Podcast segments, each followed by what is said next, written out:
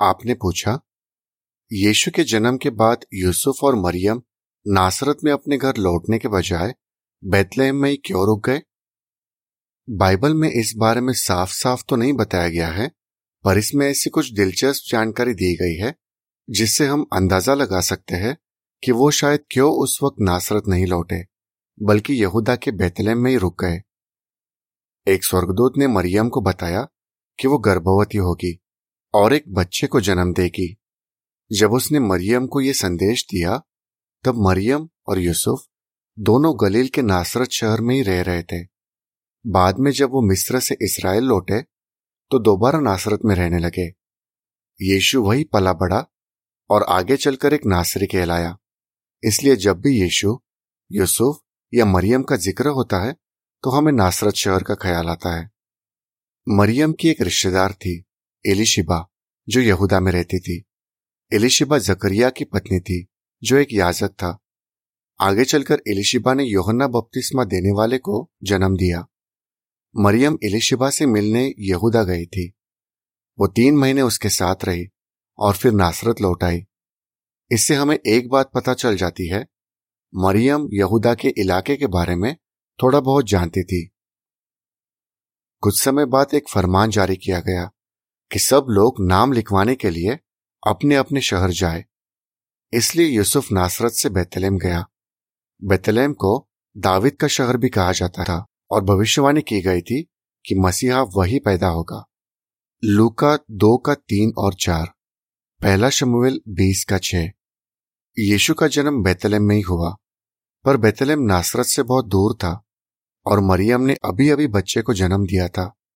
शायद इस वजह से यूसुफ ने तुरंत नासरत लौटने की नहीं सोची।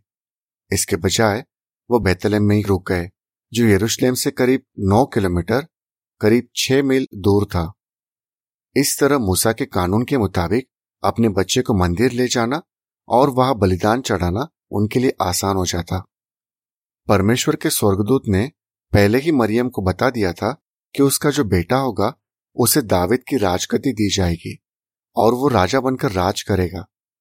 और यूसुफ और मरियम ने गौर किया होगा कि कैसे यीशु का जन्म दाविद के शहर में ही हुआ। लूका एक का बत्तीस और तैतीस। हो सकता है इसी वजह से उन्होंने कुछ समय बेतलेम में रुकने का फैसला किया।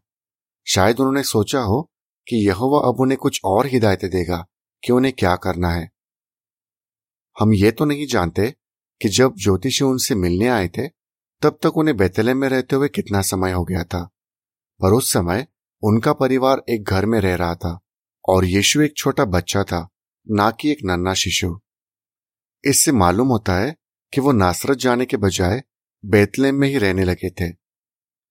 हेरोदेस ने हुक्म दिया कि बेतलेम में जितने लड़के दो साल के और उससे छोटे हैं, उन सबको मार डाला जाए। मत्ती दो का सोलह। परमेश्वर के एक स्वर्गदूत ने यूसुफ को इस फरमान के बारे में खबरदार किया। इसलिए यूसुफ और मरियम तुरंत यीशु को लेकर मिस्र के लिए निकल पड़े, और जब तक हेरोदेस की मौत नहीं हुई, तब तक वही रहे। बाद में यूसुफ अपने परिवार को लेकर नासरत चला गया। लेकिन वो वापस बैतलेम क्यों नहीं आए? क्योंकि तब हेरोदेस का बेटा अर्खिलाउस यहूदा पर राज करने लगा था, और वो बहुत बेरहम था, और यूसुफ नहीं चाहता था कि यीशु को कोई खतरा हो।